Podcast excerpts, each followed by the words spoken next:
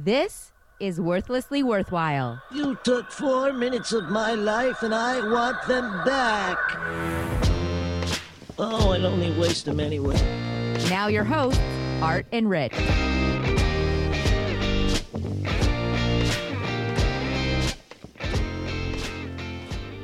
And we are back. It is May 7th, back with another episode of Worthlessly Worthwhile. I am Rich Brown, joined by Art Aronson, as always. Tonight, broadcasting from beautiful British Columbia. Just a, a great night out there, Art.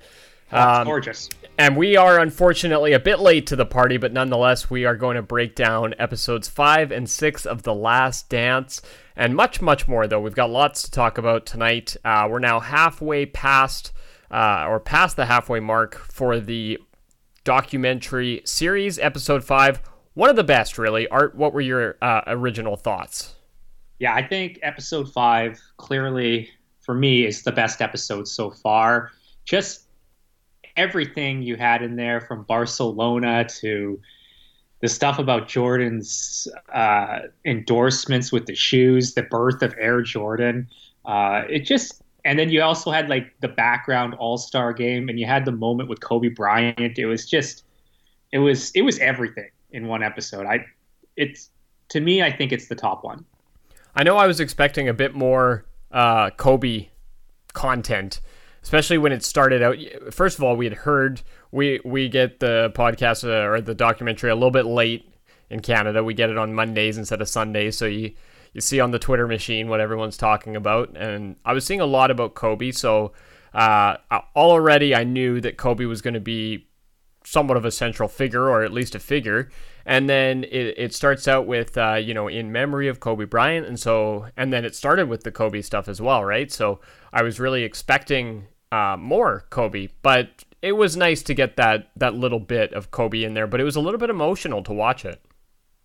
Yeah, to like see him talk, and it's Magic Johnson had a quote right before the the episode came out. He had seen it before the rest of us, but he was just like, like a lot of the NHL fan, the sorry, the NBA family has not moved on from Kobe yet. It's still so fresh. So to see him come on the screen and even right from the beginning in loving memory of Kobe Bryant, it's just it was it was emotional and uh, young Kobe too. Like it's I love that one dunk they showed of him where it was like it was in the All Star game, but it was it was one it was an alley oop and he got so high and I was just like, man, yeah, it was it was really it was like a two handed tomahawk. And I, I just yeah, it, it was emotional. It was emotional and to hear him talk about how what Michael meant to him and how how it wasn't a Michael who's better, Michael or Kobe. That it was never like that for him. It was uh, I'm here because Michael Jordan came before me, and I and and there was a big brother little brother relationship there, which everybody saw with Michael Jordan at you know at the ceremony for Kobe get really emotional, and I just I think it just tied those two stories together because Kobe felt the same way on the other side of Michael in their relationship. And uh, you know, I saw an interview with Jason Hehir, I think is how you pronounce it, the the maker of this documentary series or the director, and he was mentioning that uh, one of the Kobe interviews that he did wrapped up about a week before the helicopter accident. So it's crazy to think about, and it's it's hard to watch it because Kobe is such an eloquent speaker. He he really has a way like he just has an aura about him when he talks right? Like he draws you in he kind of sucks you in. It's really really riveting to listen to him talk. He's got a good voice. He he explains things well um, and it just got me thinking about how we learned recently that there were camera crews that followed the Lakers or followed Kobe for his final season and how great a documentary could have been with him involved in the making of that documentary. And I, I don't doubt that something will happen with that footage at some point, but it, it will never be the same. And it's really disappointing because Kobe really is such an interesting figure. He had such an interesting career, but he he's also a much better speaker than Michael. Um, I think it probably was very difficult to get this much that we've seen out of Michael for this series, uh, but Kobe would have been a completely different story. Yeah, I, I think so as well. Uh, we're going to get a Kobe Bryant story told through everybody else whereas this is a Michael story kind of told through his eyes. So maybe the Kobe story will just it'll be as good but different, right? In in, in hearing other people's perspectives. But you're right though. Of course, Kobe Bryant's just he's a great orator. He like he just every interview he comes off as magnetic, right? Something that you know Michael doesn't quite have in his store in his in his interviews. Michael was electric on the court and uh, in a different way. But I, uh, you're right. Uh, it's unfortunate we don't get to see that, but uh, it was emotional to see Kobe, and I think we're probably going to get a few more Mo- Kobe moments in this in this talk. At least I hope so, because really we only got really like one quote from him in that. Were you disappointed that we didn't get to see more in that episode with Kobe? Yeah, for sure. I, I thought there was more coming, and then it was kind of when I realized there's like five minutes left in this episode, and they've moved way past that point that oh, maybe that was it. Like it, it didn't even dawn on me until the episode was almost over that that might be all we got. Uh, but you did mention the the behind the scenes at the All Star game, which you know is very early in the episode. But I just I find that stuff so interesting because you know people can write about professional athletes and we can watch the games on TV and see the media interviews, but you don't get that real behind the scenes look. And just getting to watch those guys interact with each other, like MJ joking around with Larry Bird, who was coaching that game for the mm-hmm. East, and like, how many minutes are you gonna give me, Larry? And then Magic Johnson comes in, and I don't know. It's just so interesting to watch those guys interact with each other. And as we're seeing in this documentary, the NBA was just there was a there was a different level at the professional level, like a like a different level of competition. And when it was Eastern versus Western, Western, it was like you're there. You see these guys, these all stars who are playing with each other in the All Star game, but man, they are like they they're at each other's throats the rest of the season. So to see them in that atmosphere and to see him joking around about that young kid Kobe, right? Like Mike has that great quote. He's like, "That kid doesn't let the game come to him. He's taking everybody one on one." I I love that. I loved it. I loved it. Yeah, and then he's joking about how you know if he misses six his first six shots of the game or whatever, then he's not going to pass him the ball. If he wants the ball, he's going to have to rebound. well, that was the joke because I think as a rookie, his one of his very maybe it was his first game. Kobe is a rookie. I think he missed his first five, six shots. And it was like it was talked about for a very long time. So I think that's kind of maybe that's what they were referencing there, uh, the behind the scenes stuff there. Something else I found really interesting in that episode was um, when when MJ thought it was his final game at Madison Square Garden. He didn't think he was going to come back to play. Um, he said Madison Square Garden was the mecca of basketball, is his favorite place to play, and we don't always see like an emotional or even a human side of Michael Jordan. And the fact that he went back and got a pair of Jordan 1s, which he said was the first shoe he wore at Madison Square Garden, and he busted them out in 1998 to wear in what he thought could be his final time at MSG. And he had, you know, he talked about he had like a huge game and his feet were bleeding, he was saying, uh, because the shoes were so old. But it is just a reminder that these guys are sentimental too. And even the great Michael Jordan was sentimental in that moment. Yeah. And it really underscores why this documentary was made because, and why they had a camera crew behind the scenes because Jerry Krause and Jerry Reinsdorf and Michael and Scottie and Phil Jackson, like this was the parting of what, like not like they were nobody was budging, like th- so it really seemed like this was going to be the last season. So to get a camera crew back there is just fantastic, and we're just we're reaping the benefits right now of it. Uh, another thing I thought was just fascinating though in that fifth episode was going back to see the endorsements and how Nike got Air Jordan, how Air Jordan became what it was that Nike was able to snag Michael Jordan over the other shoe companies. Do you find that interesting, Rich? Oh, for sure. I think uh, something that I've noticed throughout the entire series now is because it because the Bulls were such a central figure and Michael Jordan was such a central figure, and it spanned you know a pretty long time, basically from the mid '80s into the late '90s. It this series has kind of intersected with many other sports documentaries I've seen. A lot of them 30 for 30s, but not all. Um, so the the Sole Man 30 for 30 is about Sonny Vaccaro, who was the the guy working at Nike, who you know he's the guy who said we've got to go get this Michael Jordan guy, and now we got to see it from Michael's side of the story where he didn't want to go to Nike. He wanted to go to Adidas. He didn't even want to take the meeting but it was his mom, of course, who forced him to go take the meeting, and his parents were like, "You got to be crazy not to take it." And then when you uh, compare it to that Sole Man documentary, that decision and and their courting of Michael is really what made Nike become Nike. So it, it really is a fascinating story. But you know, in previous episodes, we've got the Bad Boys documentary that we've talked about a few times, um, and how that rivalry between the Bulls and Pistons existed. Um, and then, so yeah, you've got the Sole Man. Uh, you know, like even the Reggie Miller versus the New York Knicks. You know, when MJ took his break, like that opened the door for other teams in the East. I don't. There's just a lot of uh, interesting documentaries. And then the one other one that comes to mind with this last episode is the Dream Team documentary. Um, yes. Which was, I think, an NBA TV production or something like that. It wasn't a 30 for 30, but it, it did talk a lot about that exhibition game, you know, MJ's team versus Magic Johnson's team.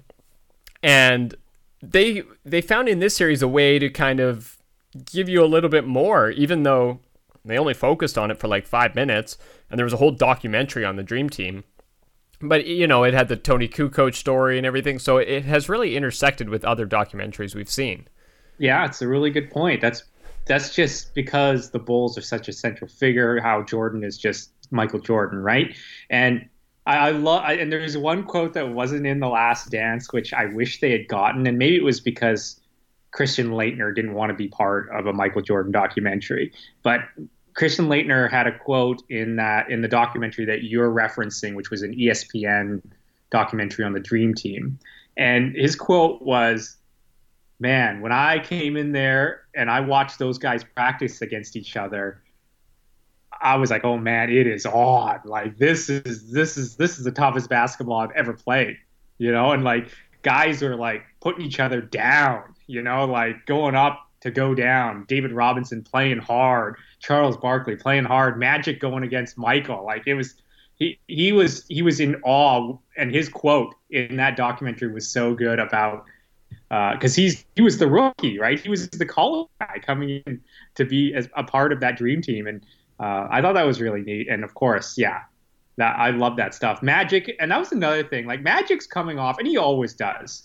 He, comes off as just such a magnetic character. Like what, a, like what a star, what an alpha dog. So it, it, it takes a guy like Michael Jordan to knock him off his perch. Is it's pretty incredible stuff.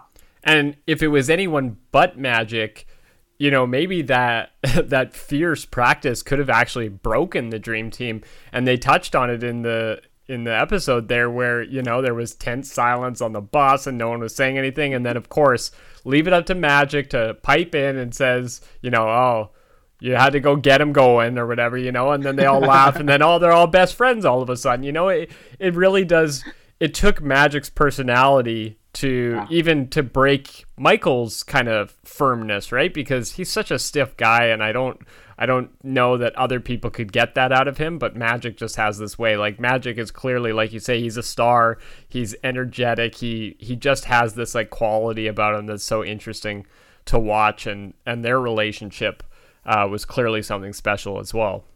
And you know they had the picture of like the big three. Larry bird who was at the end of his career because of injuries were cutting his career short but they had that great picture photo shoot of magic larry and michael and you know magic just cracking jokes in the background saying you can't get too close to michael it's a foul like and and michael like not like t- not taking it in stride really his response to it is like annoyance because of his like you know, because of his competitiveness. It's just so good. And Magic and Larry just cracking up. It's just, it's great footage. It's really, really good.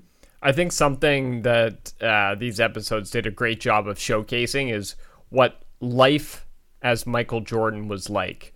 And, you know, it can be easy to think, oh, he's got all the money in the world and all these titles. Life must be so easy. But it did a good job of showing the difficulties of being a megastar like Michael Jordan.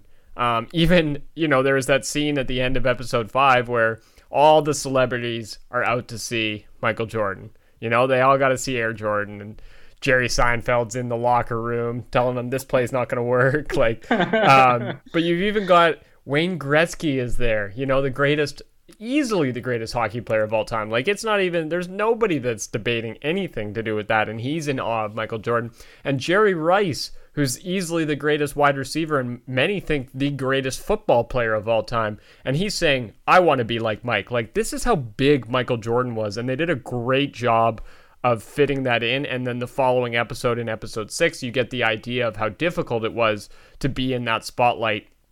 And I think one thing that stood out to me is how just like broken down he was from all that and the gambling controversy or whatever if he was out at the casino um, like who cares right but that's just the way our society is in with the media like they they nitpick at every little thing with the greatest or the the most famous people um, but you could see how broken down he was and it made me really wonder like in the past i've wondered what if michael jordan didn't go play basketball could they have won eight titles in a row like could that have happened watching that episode made me think actually maybe they wouldn't have even won a fourth or a fifth title. Maybe they would have won them at some point down the line or a fourth or something like that. But I think if he had just kept playing, he was so broken down. He, I don't think he would have been able to keep going at the pace he went. And taking that break away from basketball allowed him to recharge the batteries and then come back and win that second three-peat. Yeah, and I'll talk about the the doc in the sixth episode in a second, but I think we know from the benefit of hindsight, like when his father died, and we're gonna get some stuff about his father coming up in the next episodes for sure. But that that was like the the tip of the that was that was like the iceberg, right? Mm-hmm. And that was when the ship's going down at that point because he you could see how exhausted he was leading to that off season, and then when his when his father died under suspicious circumstances, uh, and that's going to make for a great part in the doc.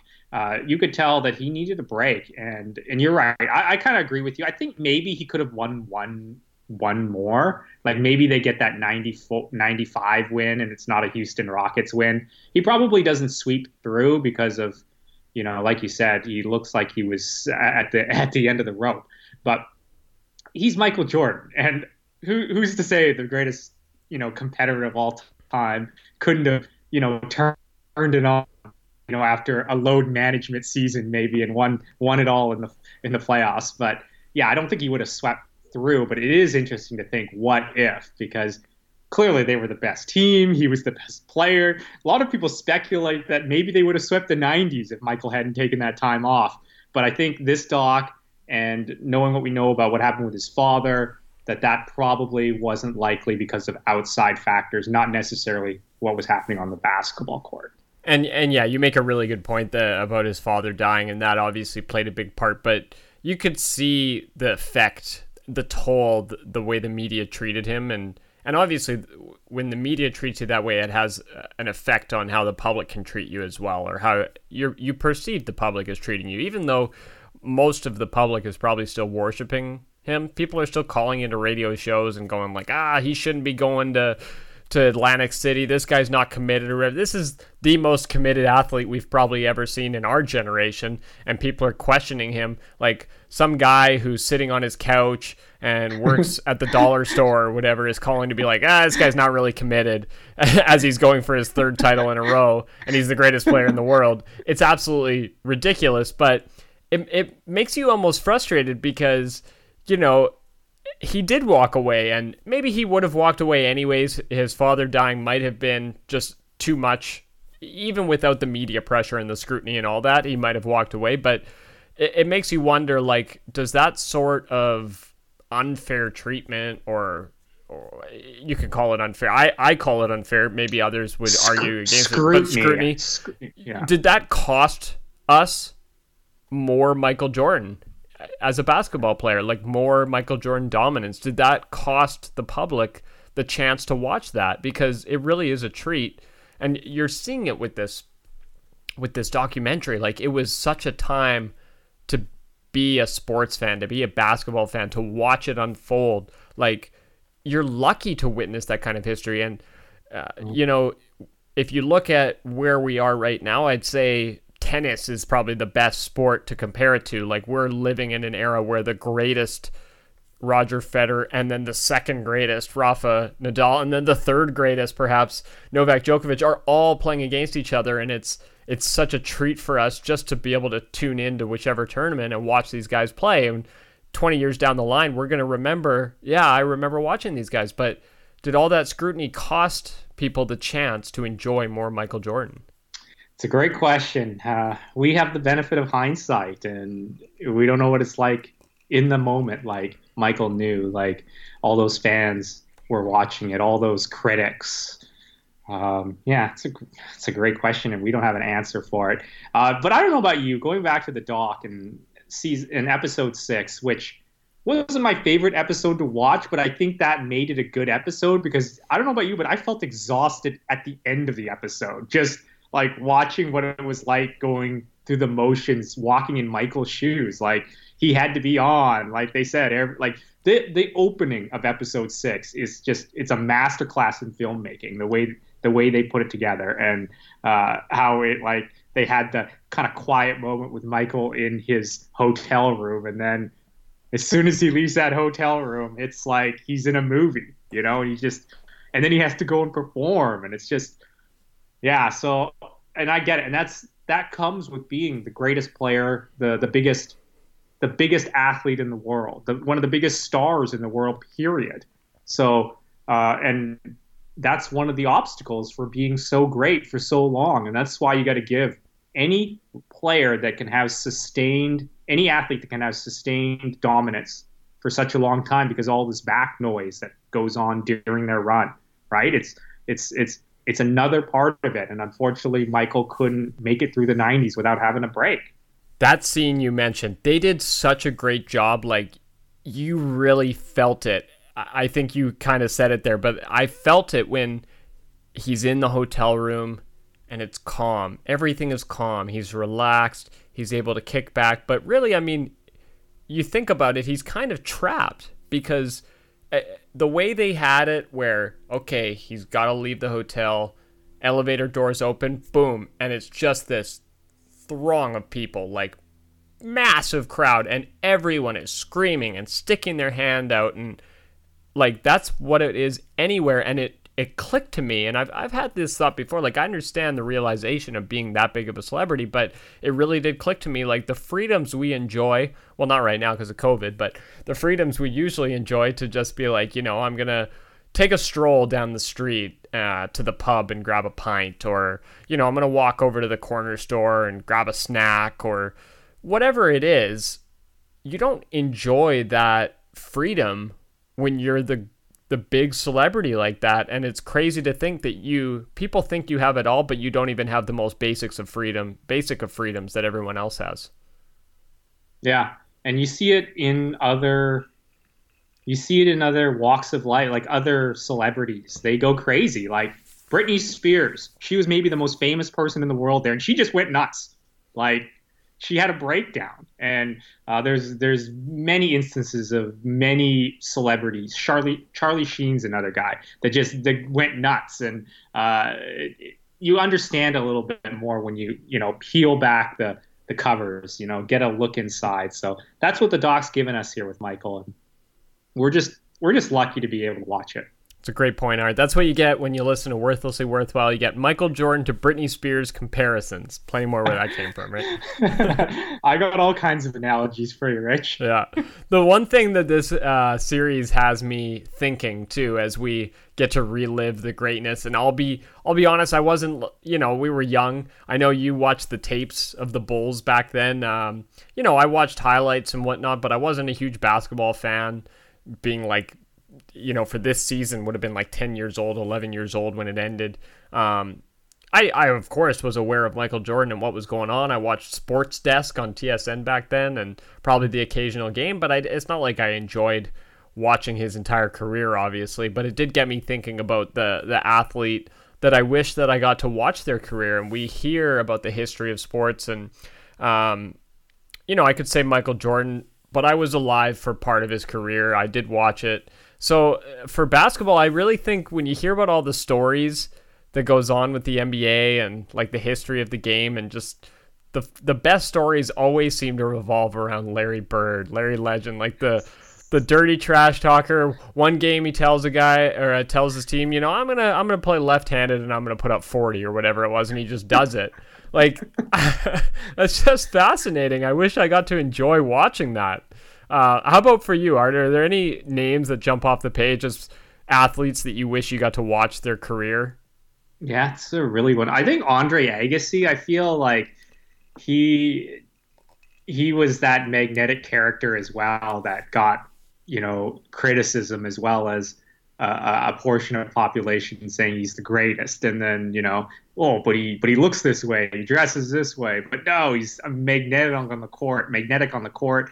I think it'd be cool to been able to watch his career from start to finish. Uh, Magic, I think, and we're seeing a lot of Magic Johnson here, and he's a magnetic figure, but I just think him versus Larry Bird, and I know there's the documentary there, the Lakers versus the Celtics, their their rivalry. I think being alive and being, you know, maybe our age to be able to like soak in everything uh, and watch that Lakers Celtics rivalry, I'm that might be what I would take over everything because like like the NBA just rose to another level with stardom with Larry Bird and Magic Johnson, and then you got Michael coming in underneath, and it's just yeah.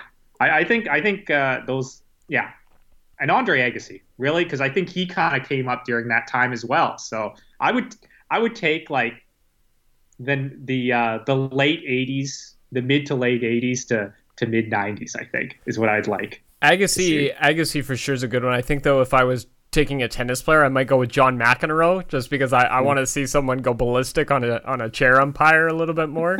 um, Agassi, you and I have both read his his uh, autobiography, which I think also gives us a little bit of perspective on what was going on inside his head and uh, again, kind of the unfair treatment that he, maybe he received. Um, but he also didn't.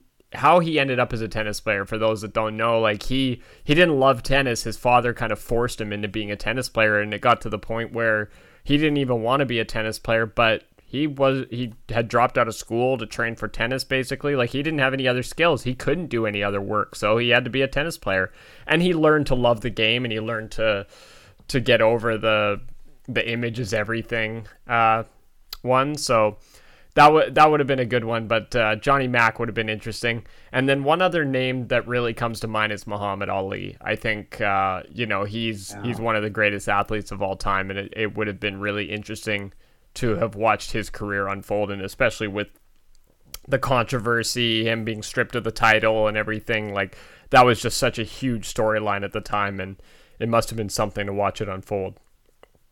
Yeah, that's a great one, Muhammad Ali. Thanks for bringing that up. Like uh, before Michael, you know, he was the biggest star, and the way he like fell on his sword, like it's it was it was really amazing. That and and that's a, that's that was another part of the Jordan doc. I know we're kind of moving on from the Jordan doc a little bit, but to see some of that political stuff where Michael didn't want to be involved with uh, you know championing championing one side of the cause over the other which I, I think he's gotten a lot of grief for.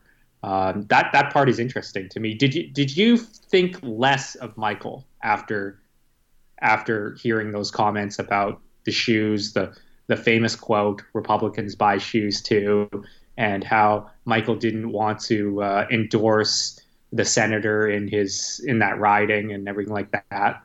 So did you find that so here's the thing like again I, I heard this interview with jason Hehir the guy who made the the doc series and he talked about how he was able to get michael jordan to do this series and his biggest hesitation was you know everyone everyone's going to see this stuff and they're going to think i'm a total dick or whatever and um, he, he didn't want to go down that road but uh, he promised mj that this would be a fair documentary and that it would tell the story in a fair way and he would get the chance to put things in perspective. And I think it's done a really good job of that. And um, no, I didn't think less of him. I think more of him, if anything.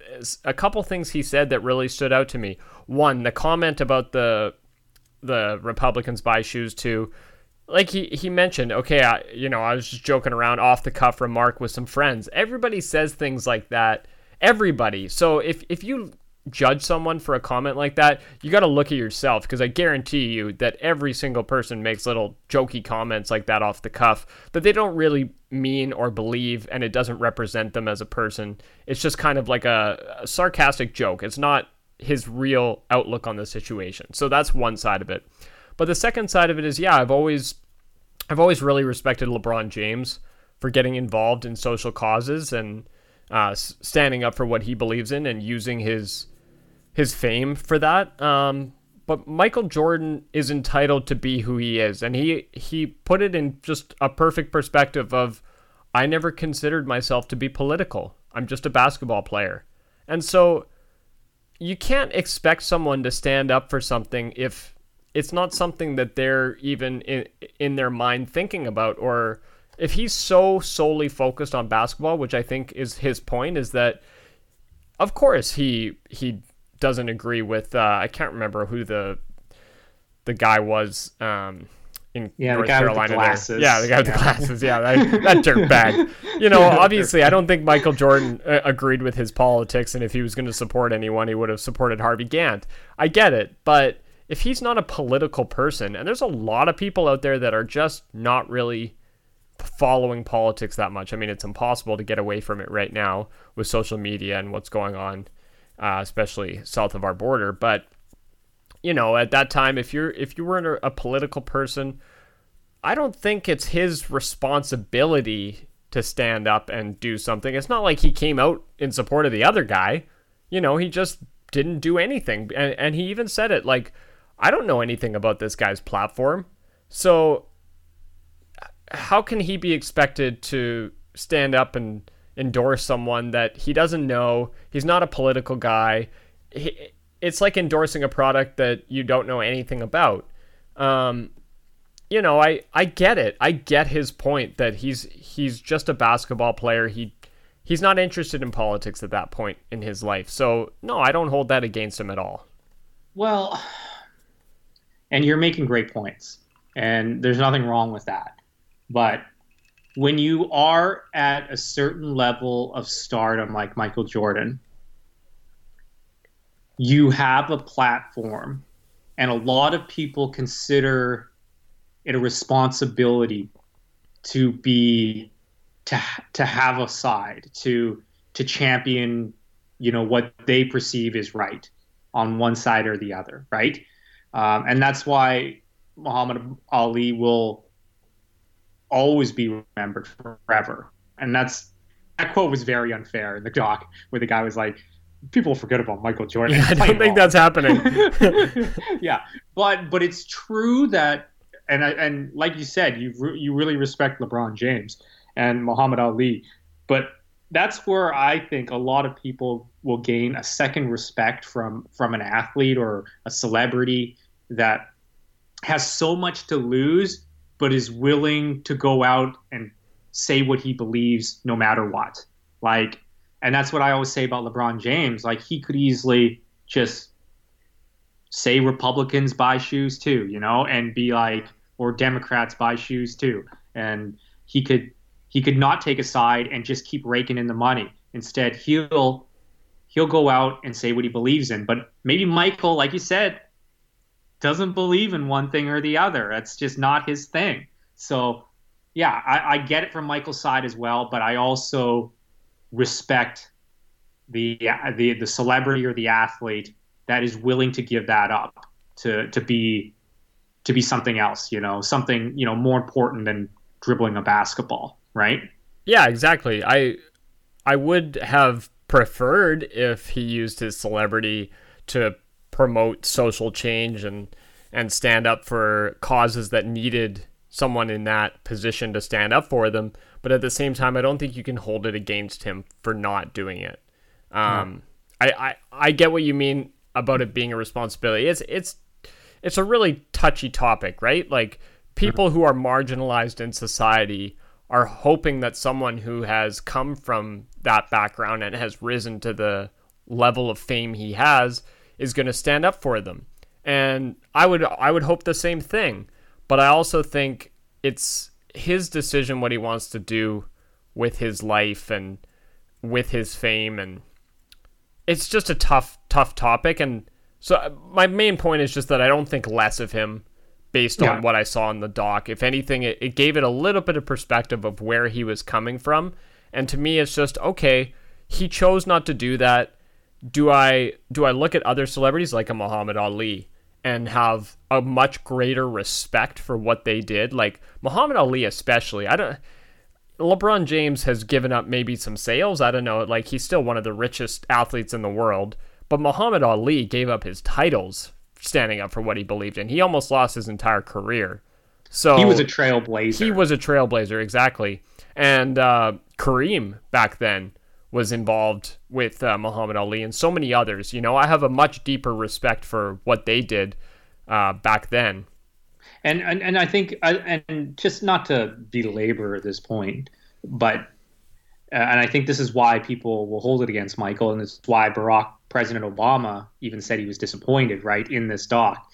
Just that it, a lot of people consider if you're not part of the solution, you're part of the problem, right? And I think that's why people uh, have an opinion about Michael in that sense. So, but again, that's part about that's part of what's being hard about being Michael Jordan. I mean, I, I love that the uh, the Gatorade commercial. I want to be like Mike. Like it's just it's a great song. It just encapsulates everything it is about being, you know, Michael Jordan at that stardom.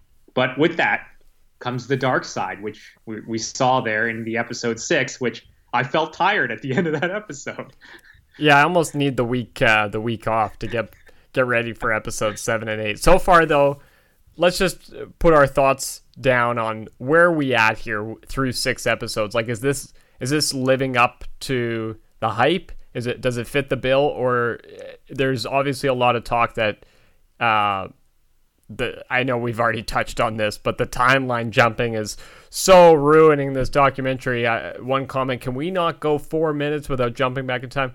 I think they're doing a fantastic job of doing the timeline jumping. By the way, like the way they seamless, the seamlessness of it, like it goes into him wearing the Jordan ones in 1998 at Madison Square Garden because it, it might be the last time and he says the first time he played at Madison Square Garden he wore those shoes and then boom it jumps back to that year when he signed the Nike deal. I, I thought it is so well done. But what are your overall thoughts so far? Yeah, I don't have any problem with the timeline because and and that that quote you just picked up there, if you saw that somewhere, is stupid because we are going in time anyway back to the the 1997-98 season. So oh, oh we're jumping back more in time, but you're upset about time. No, so I, I have no problem with the way they're jumping through time. Uh, and you know what? This is made for people like you and me who kind of who know the story. We know the main points of this story. We're just getting more context of this story. So maybe that's that's something that uh, is going into the criticism of it. But I, I love it. I I think that it's going along the right lines that I'm hoping for, and it's giving us all the context leading into this final season. I mean, they could just show us every single game of 1998. That'd be boring. No, they're telling us a full Chicago Bulls, a full Michael Jordan story um, through the eyes of Michael too, which is kind of neat. Although I don't know if you saw, Rich, and I'm going to bring this up now, but Ken Burns, the very famous documentary maker uh, in the United States, who uh, he has made you know a lot of great documentaries. I think he's a little overrated myself, but uh, he criticized this documentary, saying that it wasn't real journalism. I don't know if you heard that quote. I did hear that. Um, okay. I, the way I look at this is this documentary real deep journalism? Like, is it telling a what is the definition of journalism? Right? I think it's really just telling a story. So to me, it is journalism because we're getting a real deep dive, as you just mentioned, into a story that's very interesting. But if you want to put it as journalism is like telling an important story or something, then okay, fine, you can say it's not journalism. But uh, is there anything wrong with just enjoying a story? Like, is there anything wrong with just telling an interesting story that people want to hear? I, I don't know a lot about Ken Burns. I know what I know what he's made and and whatnot.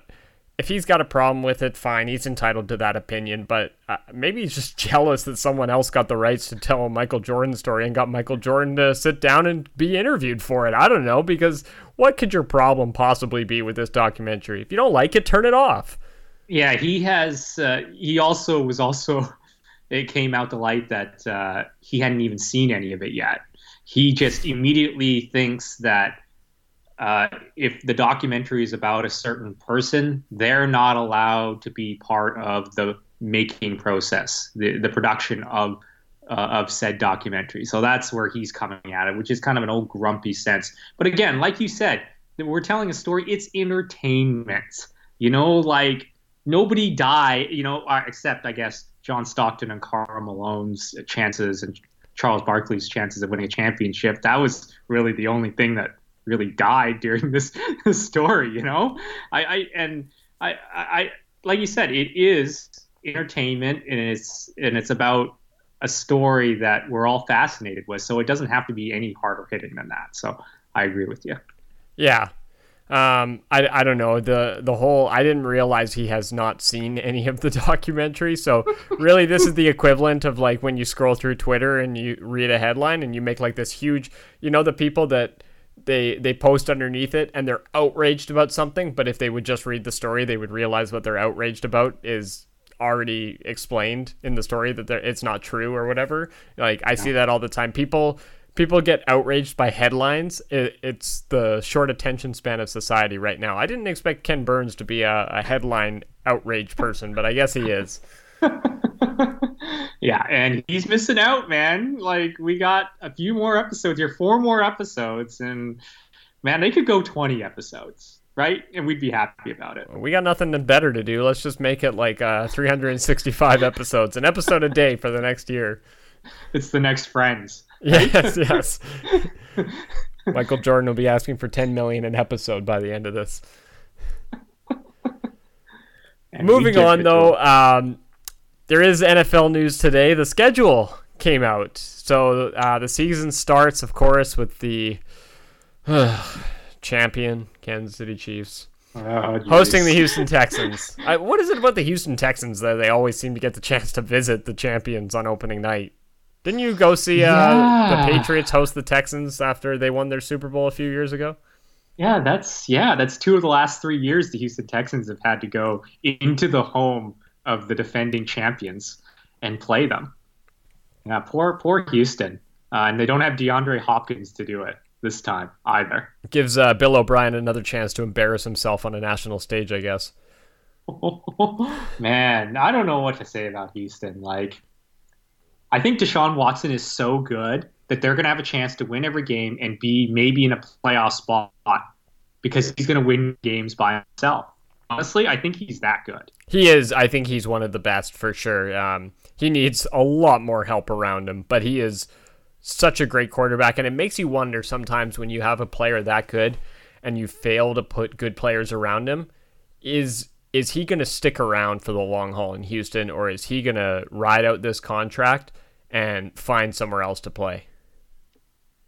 Yeah. Uh, well, who knows? Bill O'Brien's probably out of here but before that before that happens. If any if anybody there in Houston is uh, has any sort of head on their shoulders that's running this team, will make sure Bill O'Brien's out before Deshaun Watson leaves. So there's there's an I, easy I way for everybody in Houston. There's an easy way out of Houston if you're a star player. You just got to go in to Bill O'Brien's office and tell him you want to renegotiate your contract, and he'll trade you for like a fourth round draft pick and an old running back. old running back, David Johnson. I maybe maybe Bill O'Brien sees something in David Johnson that none of us do. Look, if David Johnson has like some renaissance in Houston, I will gladly come on this podcast and eat my words and admit I was wrong and grovel down to Bill O'Brien, the great Bill O'Brien, master trader. But I just don't see that ever happening, and I'm not worried that I'm going to have to do that anytime soon.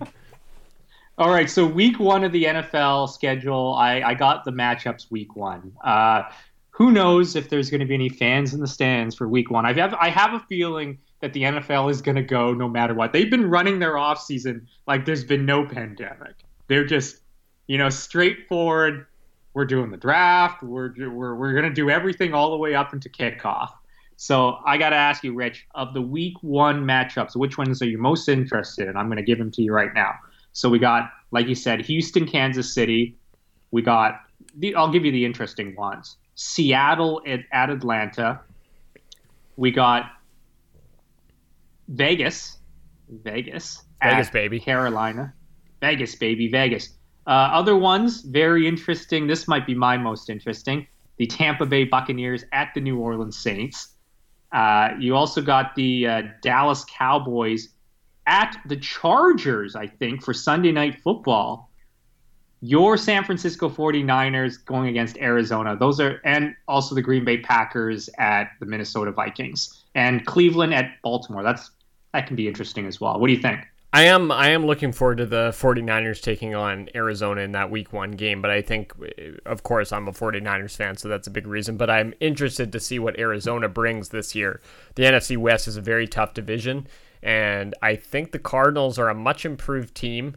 Uh, they were young. They took a lot of steps forward last year, and I think they're just going to improve again this year. They had a good draft. They obviously went out and got DeAndre Hopkins. So, yeah, I'm a little bit worried about them, and I'm interested to see. But obviously, the matchup of week one is easily uh, the Bucs and the Saints. You get Tom Brady versus Drew Brees in week one of the NFL season. So that's the big one. Uh, the other one that I'm surprised you left off the list, but I find very interesting for week one is the Patriots and the Dolphins because who is going to be starting at quarterback for the Dolphins in week one? Is it going to be Tua?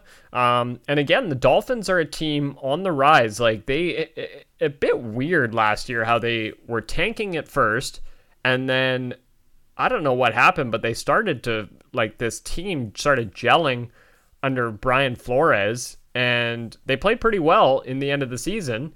Um, and I think again, that's a young team that had a good draft and they could be a really interesting team. And then you wonder, what do the Patriots bring to the table this year? So that's a matchup I'm really interested to see in week one. Yeah, I think the Dolphins, like, they were very competitive in their last five games and they beat the Patriots. And that was a huge stunner to the Patriots. That was one of those as a Patriots fan. Um, that's when when they lost that game to the Dolphins. I was just like, and Fitzpatrick, Fitzmagic, like had a game-winning touchdown against our vaunted defense. I was like, maybe this team just isn't as good as I think it is, and that's where I that's where I saw a big chink in the armor there. And lo and behold, the Patriots lost in the first round. You know, so I uh, I it's just not sexy. Like I like I, I, I can I think it could be a good matchup, and I, I don't know like the Dolphins versus the Patriots, of course, I think the Patriots are at home, so they're probably the favorite. But uh, that game could go either way. Now that the the AFC East is just, I don't say it's wide open, but it's like like we we don't know who's going to be the best team. So I guess that means it's wide open. Is that is that is that is that the definition for wide open? Spoken like a Patriots fan who doesn't know what it's like to be in a wide open division. Yes, that is the definition of wide open. I, although there is one team that has no chance, I think. J E T S Jets Jets Jets. Uh, they're going nowhere. Oh, yeah, they are. Yeah, Sam Darnold though he showed some promise. He they, he was missing for most of the season last year, so I, I think they're they're expecting better things there with another year under Gase and him. So eh, who knows? Yeah, it's true. They could be a surprise team, but it, it is the Jets after all, so I don't see it happening. Um, but it's something very interesting about Week One with that uh, Bucs, uh, sorry, Bucs Saints matchup is that Tom Brady has been the favorite in, I believe the number is 74 consecutive regular season games. And the opening line so far for his week one matchup against Drew Brees and the Saints is New Orleans minus six and a half. And I don't see it tilting far enough for Brady to extend that streak. So sounds like for the first time in a long time in the regular season, Tom Brady is not going to be playing for the favorite. Well, that's interesting. Uh, and I think we know why. It's obviously a new team, and it's not Brady and Belichick because, and that's what you left out there, and how uh, Brady was the favorite, whatever it was, seventy four times. Seventy four, I believe it was, it was. Yeah, seventy four times. Well, it was Brady and Belichick that was that were the favorites seventy four times. Yeah, We're the other thing. The other thing too is, uh, I believe that game is at New Orleans, so you're playing at a strong Super Bowl contender with also another one of the greatest NFL QBs. And I think even if, so let's say, you know, for fun, let's say that Tom Brady resigns with the New England Patriots and they play week one at the New Orleans Saints. after seeing the way they went out last year, I think the Saints would be the favorite in that game. Might only be like one and a half or two and a half points, but I think that uh, the streak would still end there. Does that seem like a big number to you? Six and a half? Six and a half does seem like a big number. You and I talk about this every year. The NFC South is such a shit show. It's like so unpredictable which team is going to win. And now it's a little bit different because the Bucs might actually be good, but we always know not to bet against the Bucs when they're a heavy underdog against the team that should beat them handedly. Like they always seem to play the Saints tough. Uh, whoever the the team that isn't playing well in that division always seems, if it's a divisional game, to come out on top. I mean, look at the the Falcons last year. What were they like 0 6 or 0 7 or something like that? And then I think they they beat the Saints and then they beat the the Panthers, something like that. I can't remember exactly how it went, but it's just that division is so unpredictable. So if I was betting right now, I would be taking uh, the Bucs and the points. Yeah, I agree with you. That what an interesting, interesting division. Made even more interesting now with Brady and Gronkowski in it. Uh, uh, but that, yeah, you're right though. That New Orleans team, they're a juggernaut. Obviously, at home with Drew Brees, with Sean Payton. Now Emmanuel Sanders is on the team too. Like it's, it's, it's a fun team to watch there. So that's that. I think that's, I, that should be the Sunday night football game, not the Dallas Cowboys at the LA Chargers. I get it. America's team in LA, and I understand why they would want to make that for viewership. Is it at the Chargers to... or at the Rams? It must be at the Rams because it's the new stadium. Stan Kroenke bought it or built it, so it must be at the Rams. Oh, no? sorry, it is the Rams. Yeah, think, okay. Uh, why do I think it's the Chargers? This looks like a Chargers. Logo. Yes, have you have you not seen the Rams' new logo? Yeah, yes, it's a blatant right. rip off of the Chargers.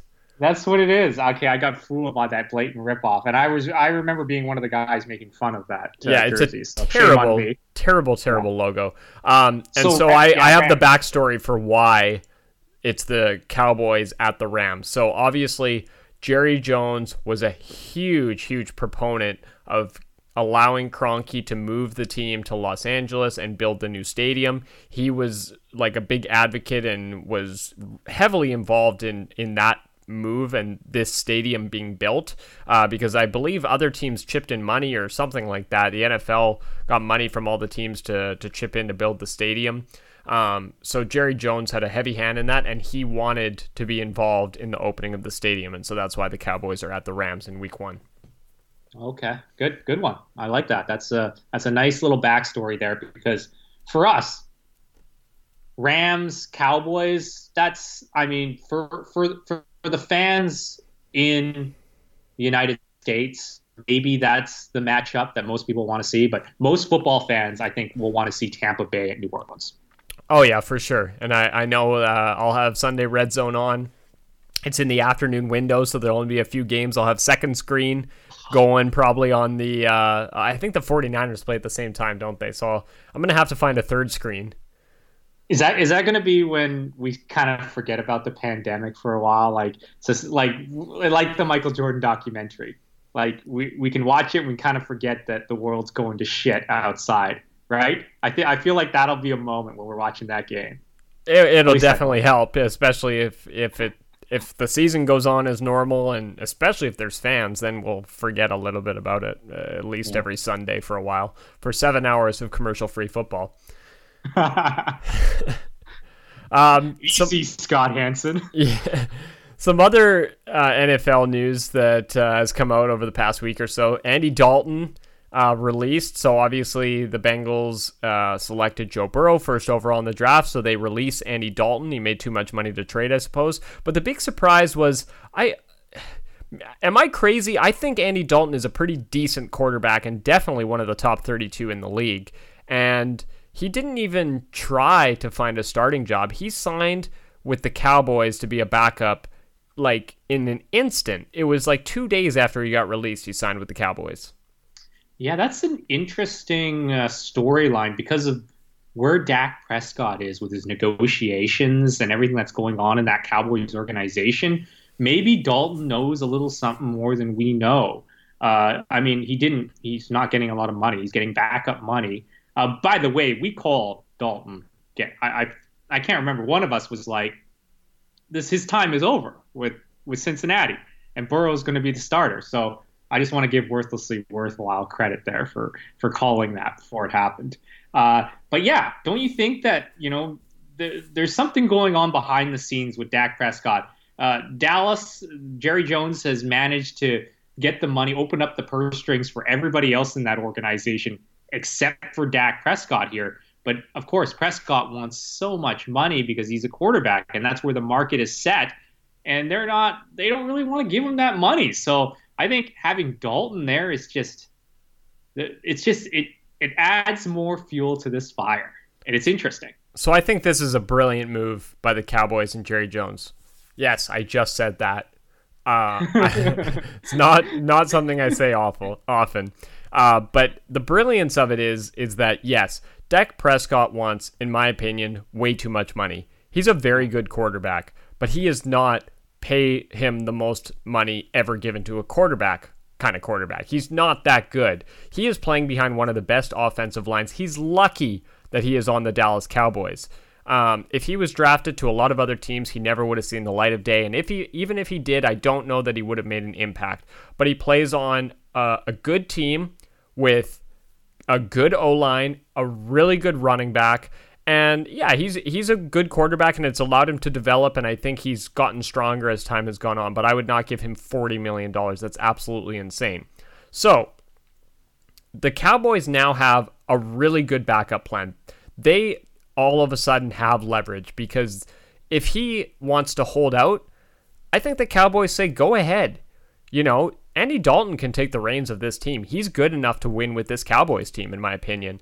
And they signed him for so cheap that it's basically the same as signing any backup quarterback. So it's a really, really good move for the Cowboys. And if if Dak does hold out, all it does is open the door for someone else to take his job. And instead of accepting a $30 million a year deal, all of a sudden, if you lose your job as a starting quarterback, who knows what you're going to get offered? If Andy Dalton performs well there, I mean, it's just it's a low risk, high reward situation for the Cowboys. And I also think it's actually a really smart deal for Dalton because it's a one year deal. And if he somehow does end up starting games for the Cowboys because Dak Prescott holds out and he performs well, he's in for a huge payday, and then he's on a great team with a good O line and he's the one who could reap the benefits. So I think it's a really shrewd move by both sides. And the the big loser in this is Dak Prescott. Even though the Cowboys have come out and said uh, that this is not a threat to Dak Prescott, this is not a negotiating tactic. Give me a break. This is it's everything. Uh, of course, even if it wasn't a negotiating tactic, you'd want to bring this guy in. But it's a brilliant negotiating tactic, and they have all the leverage now. Yeah, I 100% uh, agree that uh, it is a bit of a tactic here, and it's a smart tactic because um, if Dak does hold out, clearly, like you said, they have a backup plan, and Dalton's proven he's not Brock Osweiler. He's proven that he can be a starting quarterback on a team. So, and Dak Prescott, no, he's not worth give him the biggest contract of all time. If you're Dak Prescott, though, put yourself in his shoes right now.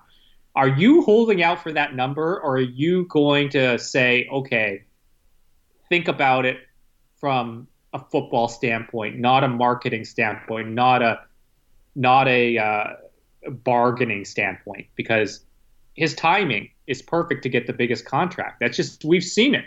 Every other quarterback has gotten these massive. Con- Remember, Jay Cutler got that massive contract just because of the timing. Jared uh, Goff got it. Jared Goff got it exactly. So if you're car- if you are Dak Prescott and you see them sign a guy like Andy Dalton, and you want to stay a Dallas Cowboy, are you considering having a lower number, or are you just holding steadfast, like he appears to be? If if I'm Dak Prescott, I'm still there's still lots of time, and I'm negotiating as hard as I can, but I am not holding out. I'm reporting to training camp. I'm getting a deal done. So, yeah, I'm going to try and get as much as I can, but 40 million I think is way too excessive. I don't know if he believes he's worth that much or if his agent has convinced him of that, but he's not worth that much. But if he can get 35 million dollars a year, I, I think that's a great deal for him. So I understand why he hasn't signed a deal yet, and we haven't seen him hold out. But if it were to happen, I think it would be a huge mistake, and he could cost himself a ton of money. And the other thing to keep in mind is that being the face of the Dallas Cowboys is worth a lot of money. Like, it is worth a ton of money to be the face of the Dallas Cowboys, to be the quarterback of the Dallas Cowboys in marketing dollars. If you're the quarterback of the Cincinnati Bengals, ask Andy Dalton, it's not worth very much. So, you know, you got to be smart. It's not just about what your contract in the NFL is when you're talking about money, it's also the situation you're in. And so, if he takes a little bit less than what he's asking, it's still a lot of money, and it's still probably more than I think he's worth.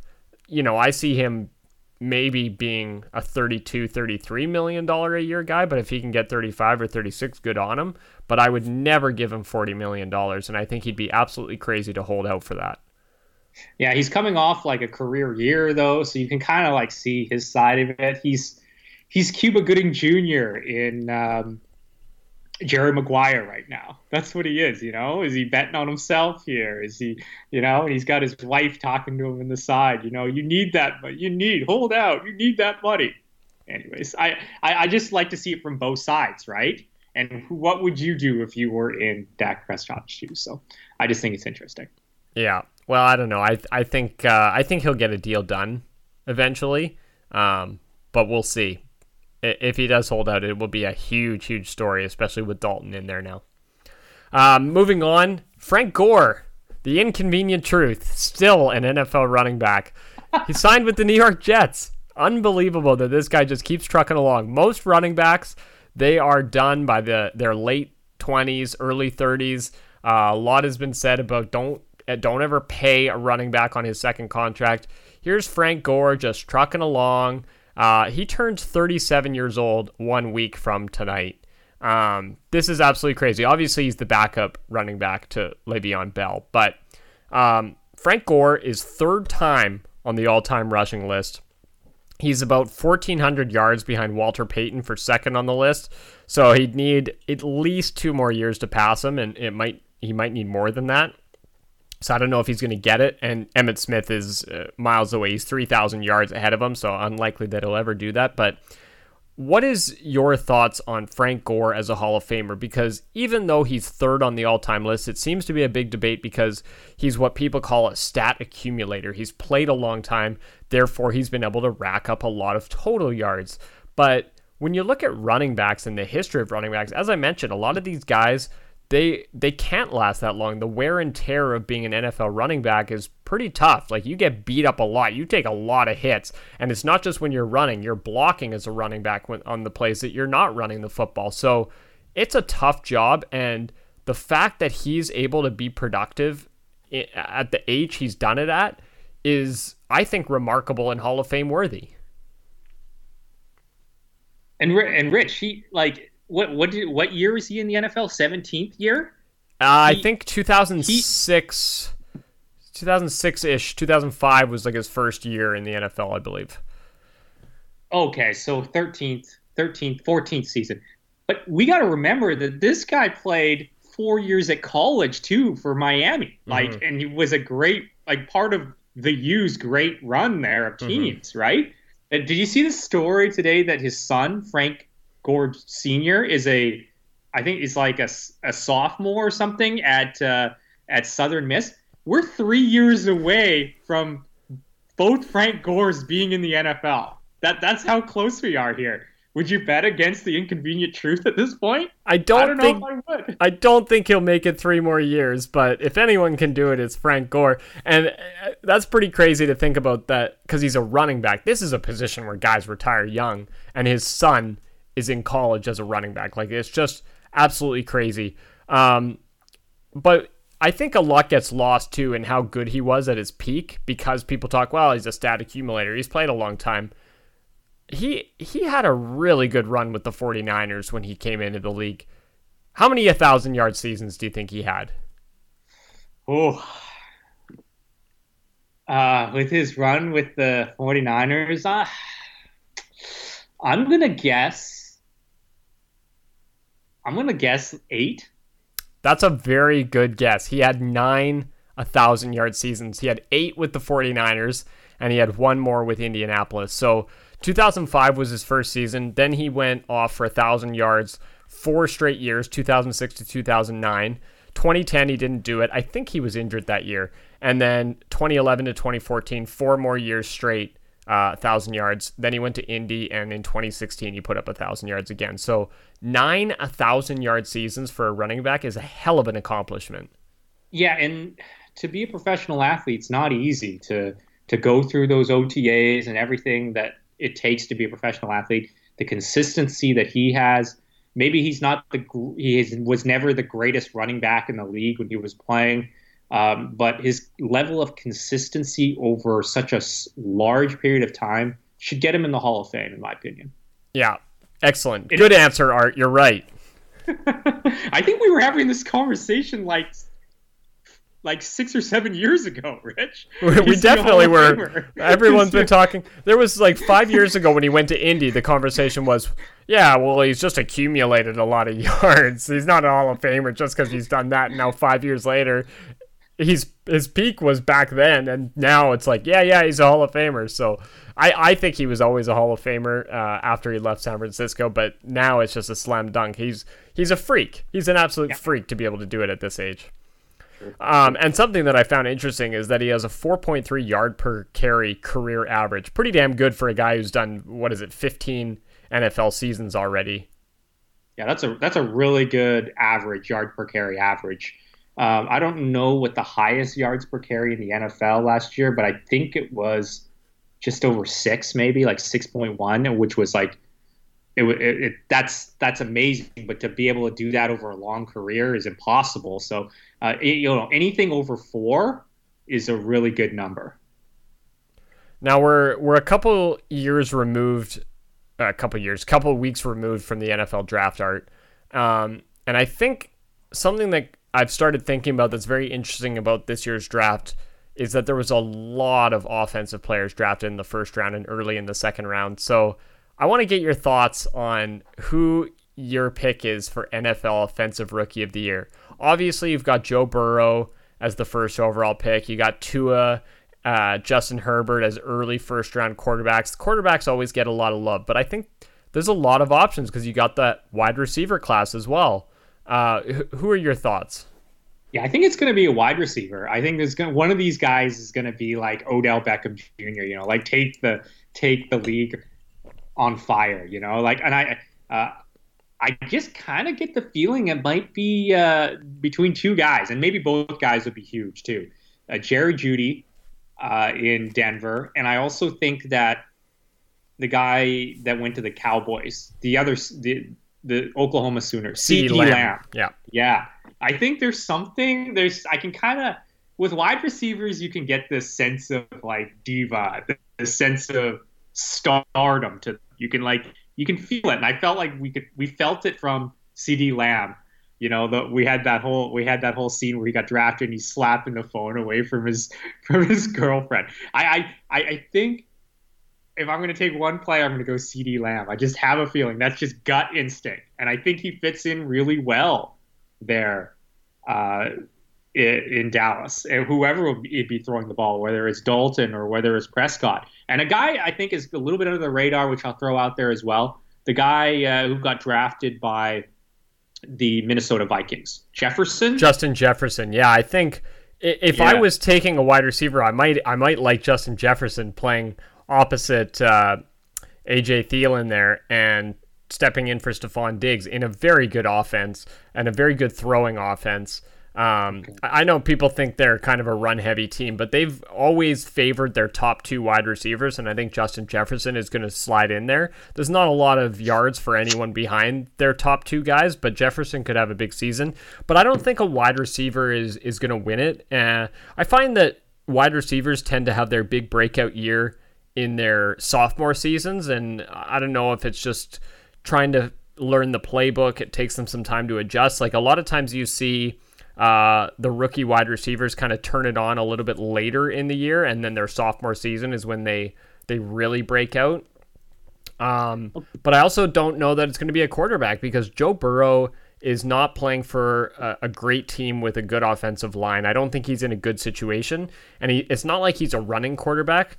Uh, like that's the difference with him and Kyler Murray last year going to Arizona, and, and Murray did win it, I believe.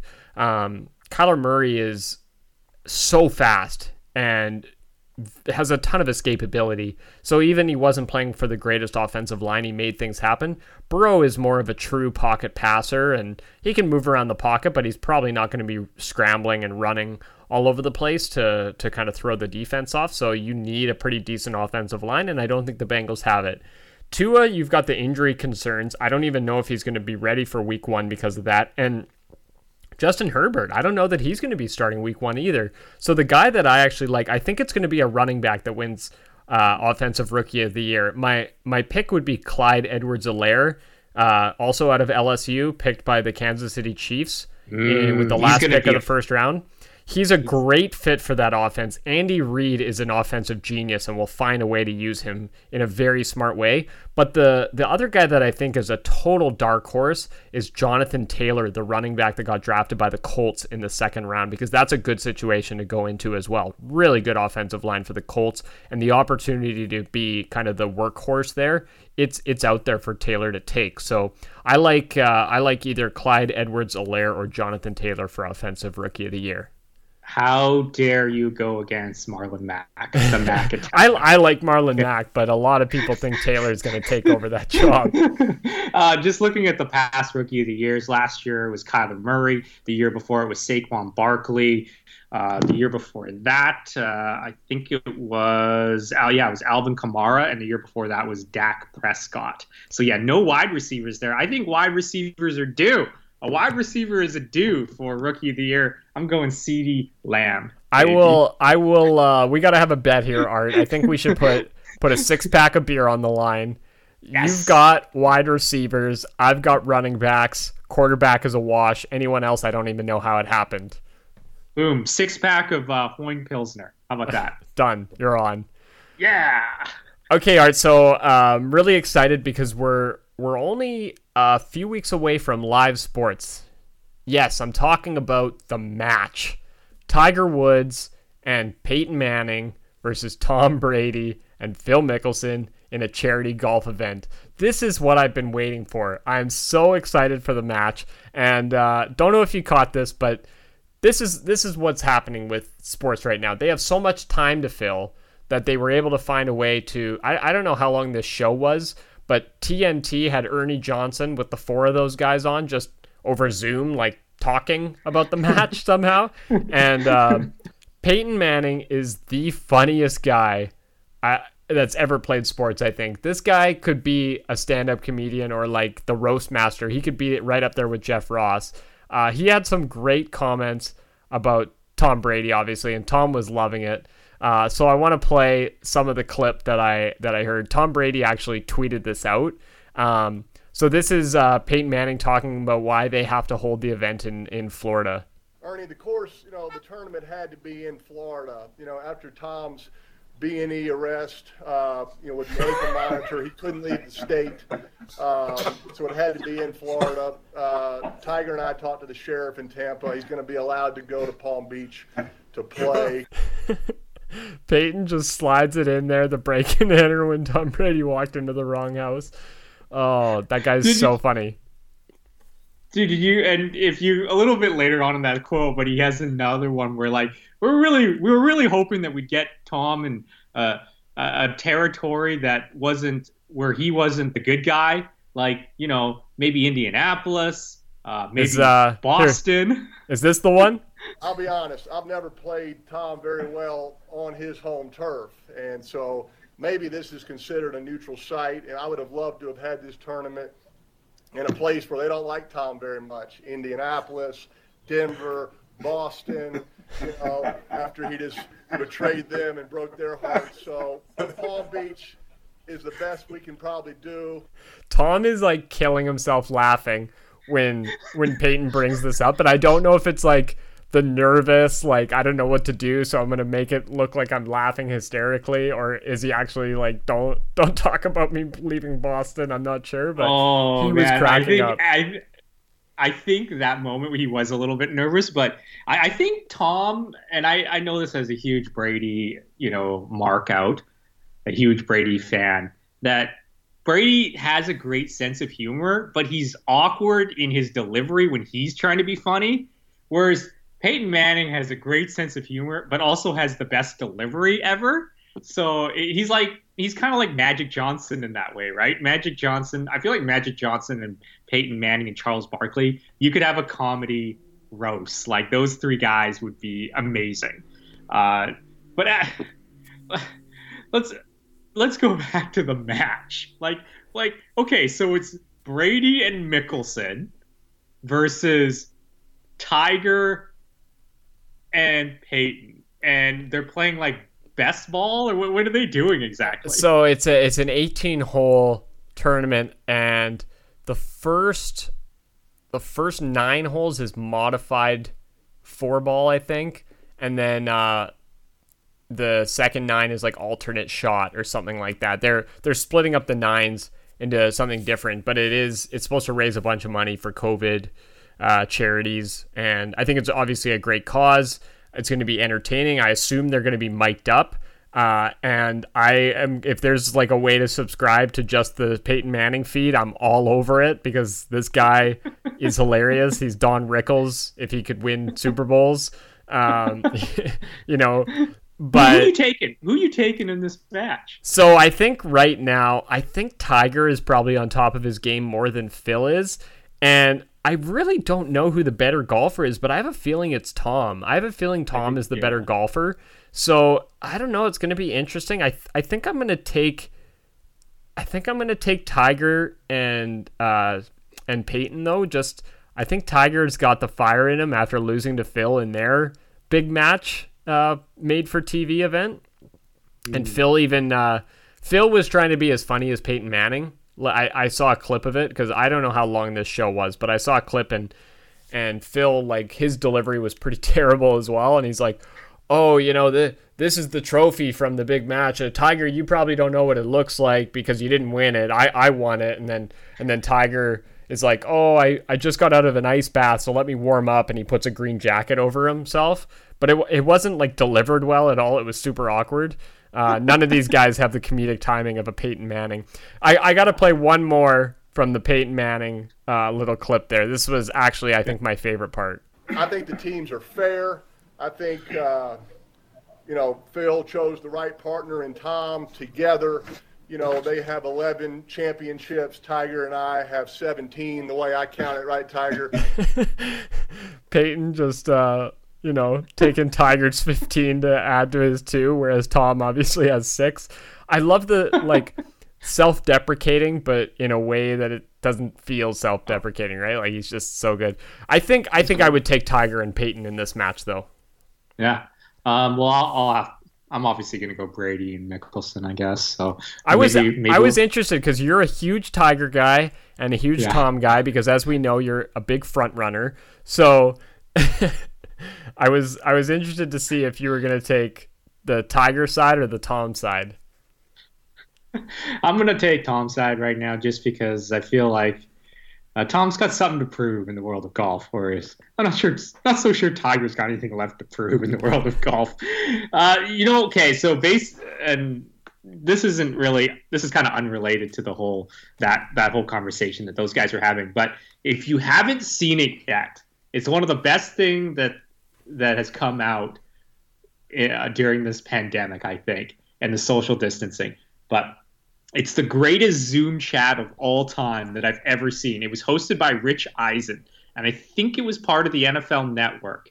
But it was Rich Eisen, and they had uh, Kevin Hart, and then just a bunch of NFL stars joining. Joe Buck joined as well, and it was like Travis Kelce joined, Russell Wilson joined, and it was it, it was amazing. If you haven't seen it, it's like an hour long, and these guys are just like Travis Kelce and and and uh, Tom Brady were like going at it. It was really funny. Like it's it's one of the best things that I've seen. Uh, you can Google or YouTube it, I think, and it, it's uh it's the best. I don't know what they call it, but the best the best Zoom chat of all time, and this it's kind of in that vein. This is what our life has become. We're talking yeah. about how entertaining a Zoom chat was. so sad. Totally. Please get us live sports back. Please find a way. And Oh. when you said when you said uh, oh, this is what we've all been waiting for the live sports, I thought you were gonna be mentioning Korean uh, Korean baseball. I Oh thought that's what God, no! I can't. I? Can't do it, Art. I can't do it. ESPN is playing these Korean baseball games at 1 a.m. or so because that's what time th- they're playing here. I just I can't get into it. I'd rather watch the classic sports because at least like I have some sort of emotional reaction to it. I enjoy watching these old ones. I can't get into a Korean baseball game, and maybe maybe if like the pandemic didn't exist there and they had all the fans and I could at least like feel the atmosphere of a crowd, but I am not going to tune in at 1 a.m. to watch Korean baseball in an empty stadium. I'm just not going to do it. Oh, Rich, ever, ever the pessimist. I'm gonna check it out. I'm gonna check it out. Give me some baseball. Uh, who are you cheering for? Um, there's this team in South South South Korea. I can't remember the name. Yeah, what's it, the city really- called?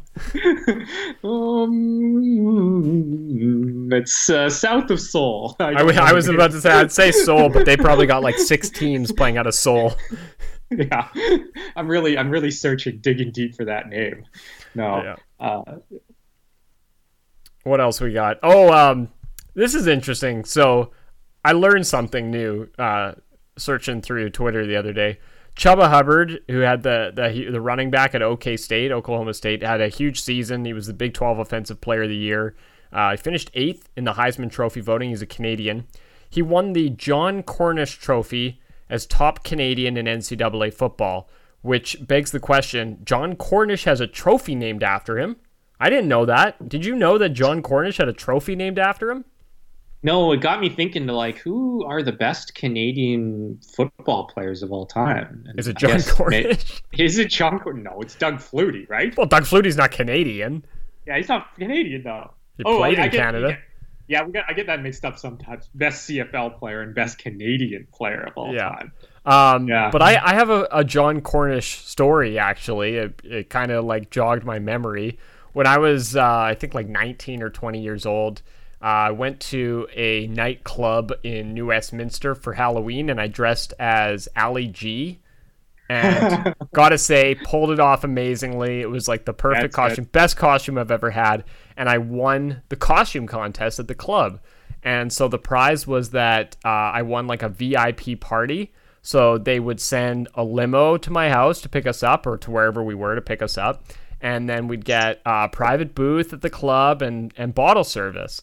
So, uh, you know, a few months later, I took advantage, had the party, and we were in the private booth. And in the booth next to us, we see the Grey Cup. And we're like, what the hell is this? The Grey Cup is here. And so we went over and talked to the guys, and it was John Cornish.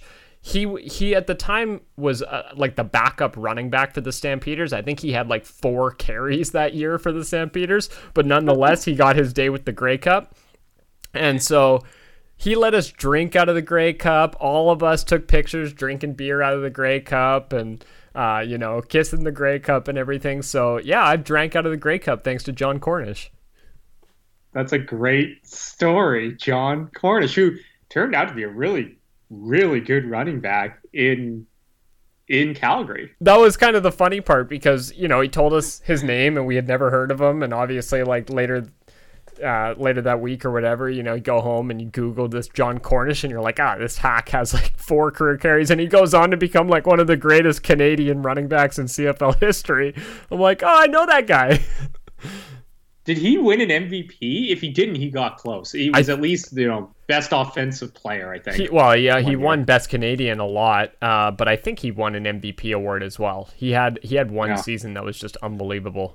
Um, Yeah. Not that I'm a CFL historian, but I do remember him having some pretty good years there. And I think injuries kind of cut his career short. But again, he, he was a running back, so. Uh, but I guess he must have had a pretty good NCAA career to have have an award named after him. Going back to Chuba Hubbard, though, um, his season last year, he had uh, over 2,000 rushing yards, and it's the second best single season total in school history. The only player uh, in OK State history with a better uh, running back season was Barry Sanders in 1988 when he won the Heisman. So pretty, pretty good company to be in. yeah, Barry Sanders is like you know top five, top three running back of all time. I like that. Yeah. Good for you, Charlotte Hubbard. I like it. Okay, Art, we got to move on. We're we're about to run out of time, and we got a couple of quick things that we got to touch on before we end this thing. First of all, you are in the market for a cat. What is the story?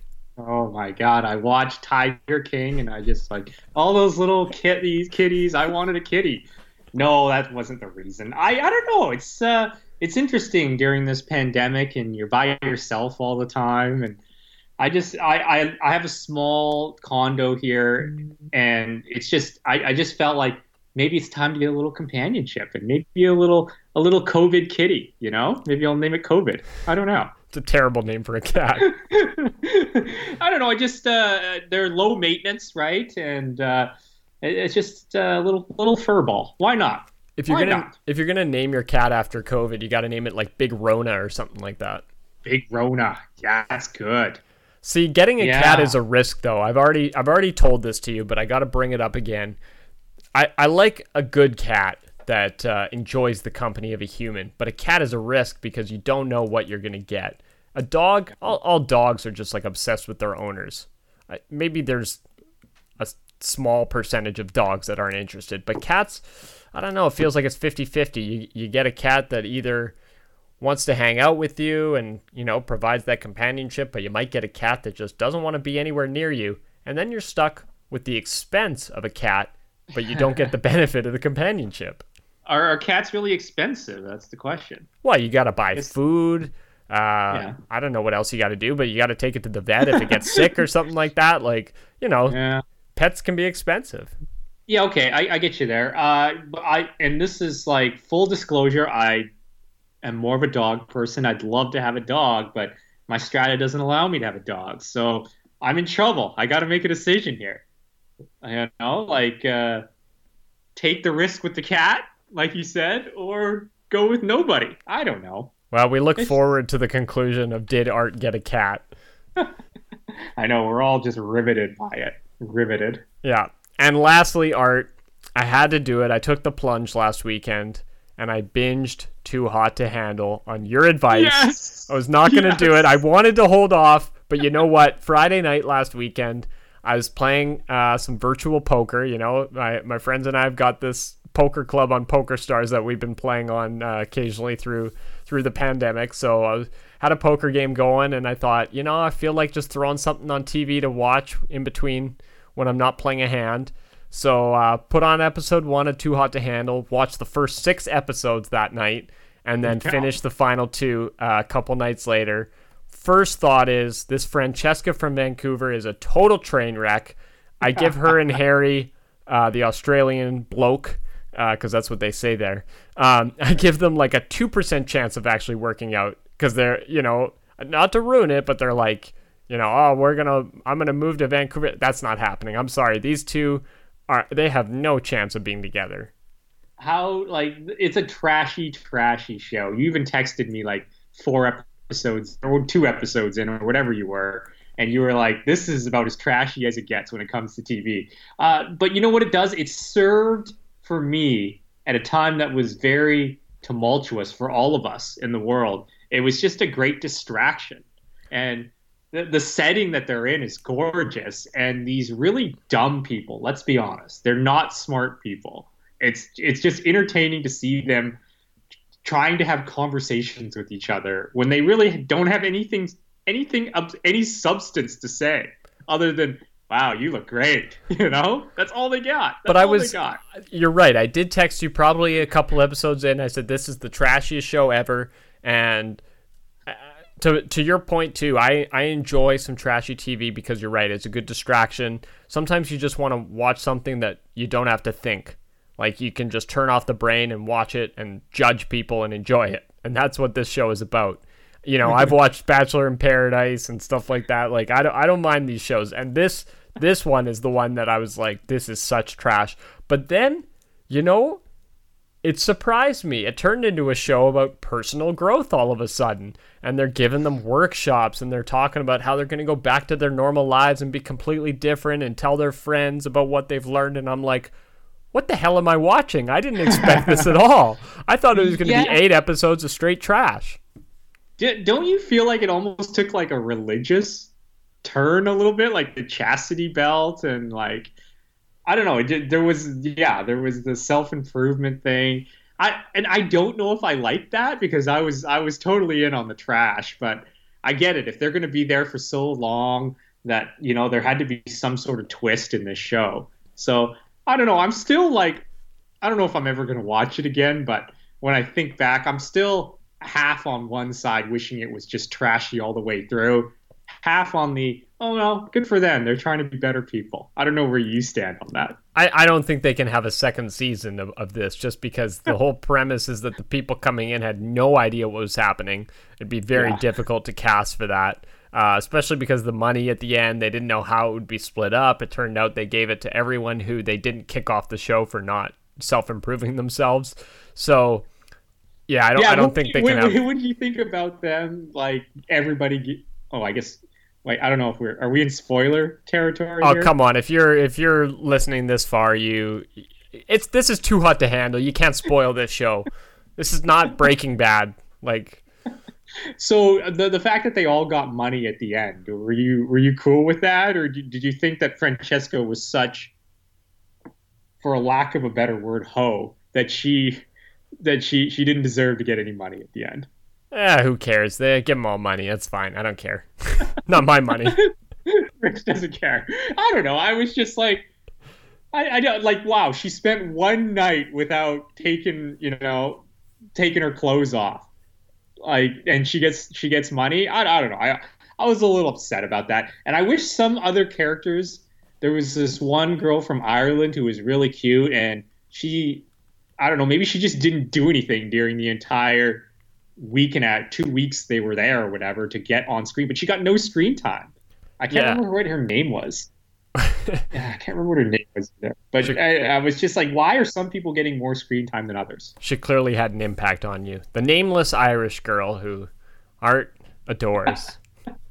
Thank you for pointing that out. No problem. But uh, are, you going to watch uh, Love Is Blind? That's the other one I'm looking at right now. So a that's- distraction. That's what I was gonna bring up. So Netflix all of a sudden diving into the uh, the dating show pool or whatever you want to call it. So Love Is Blind was the first one, and I thought that seemed pretty crazy as well because it's a I guess a show where they have to I, I don't know how it works. They talk to each other but they don't see each other or something like that, and they have to commit to each other at the end of the show or I, I don't know exactly, but they don't get to see each other until the very end. And Yeah. that sounds pretty trashy too, but Too Hot to Handle is probably the trashier concept in my mind, and I watched that. So now I'm thinking like next time I got a poker game going, Love is Blind is going right onto the TV and I'm going to watch this thing.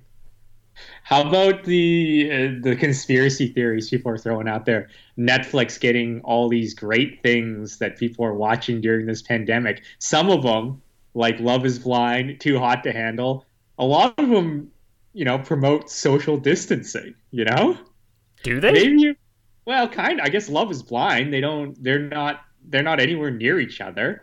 Yeah, but they, Right? mi- oh, They I guess so. I don't know other. about a conspiracy theory. I mean, they must have filmed this stuff a long time ago to produce the entire show and have it come out in a week into the pandemic because that's when Love is Blind came out. So I don't know. All right, I'm just throwing this out here, Rich. I'm just saying. I've been I've been seeing this out there because Netflix and other streaming services have been uh, some of those companies that have really benefited from the pandemic. Everybody's sitting at home watching trashy TV and thinking it's the greatest thing ever, like we are right now. I, uh, my boss had a great tweet he threw out there. He's like, "There's something about this pandemic. Everything we see during this pandemic is the greatest thing we've ever seen." right? Too hot to handle. The Jordan documentary, uh, Tiger King. Some guys we've heard of talking on Zoom. Yeah, that's right. Some guys we heard of talking on Zoom. Exactly. This match will probably be one of the most amazing things we've ever seen too, just because there's nothing else on TV. Uh, but anyways, yeah, back to uh, Love Is Blind. I I think that might be my next trashy show I'm going with. Uh, it's either that or I was um, the new Master Chef season. I think is on Crave. Master Chef 10. I don't know if that's considered trashy TV. I mean, I'm watching Top Chef US and Top Chef Canada right now. Great shows. Uh, I don't know what the hell these things are. They keep talking about like this dish has this and this and this. I've never even heard of the ingredients or whatever it is that they're talking about, but I'm still interested. So it's good television. All right, all right, all right. I'm, I'm I'm happy that we could have these moments to talk about the trashy TV we're watching. That's what worthlessly worthwhile is all about. We go from Michael Jordan documentary to dating shows on Netflix and all, everything in between. Yeah, I know. We like talked about the political correctness of Muhammad Ali to should Francesca have won money in Too Hot to Handle. and with that, we've we're in the books. We've run out of time. Another episode of Worthlessly Worthwhile. I hope you enjoyed it. And we will be back next week to break down episodes 7 and 8 of The Last Dance. And who knows, maybe we'll talk about Love is Blind. Art, so. thank you for your time. Thanks, Rich. This has been Worthlessly Worthwhile. Thanks for listening.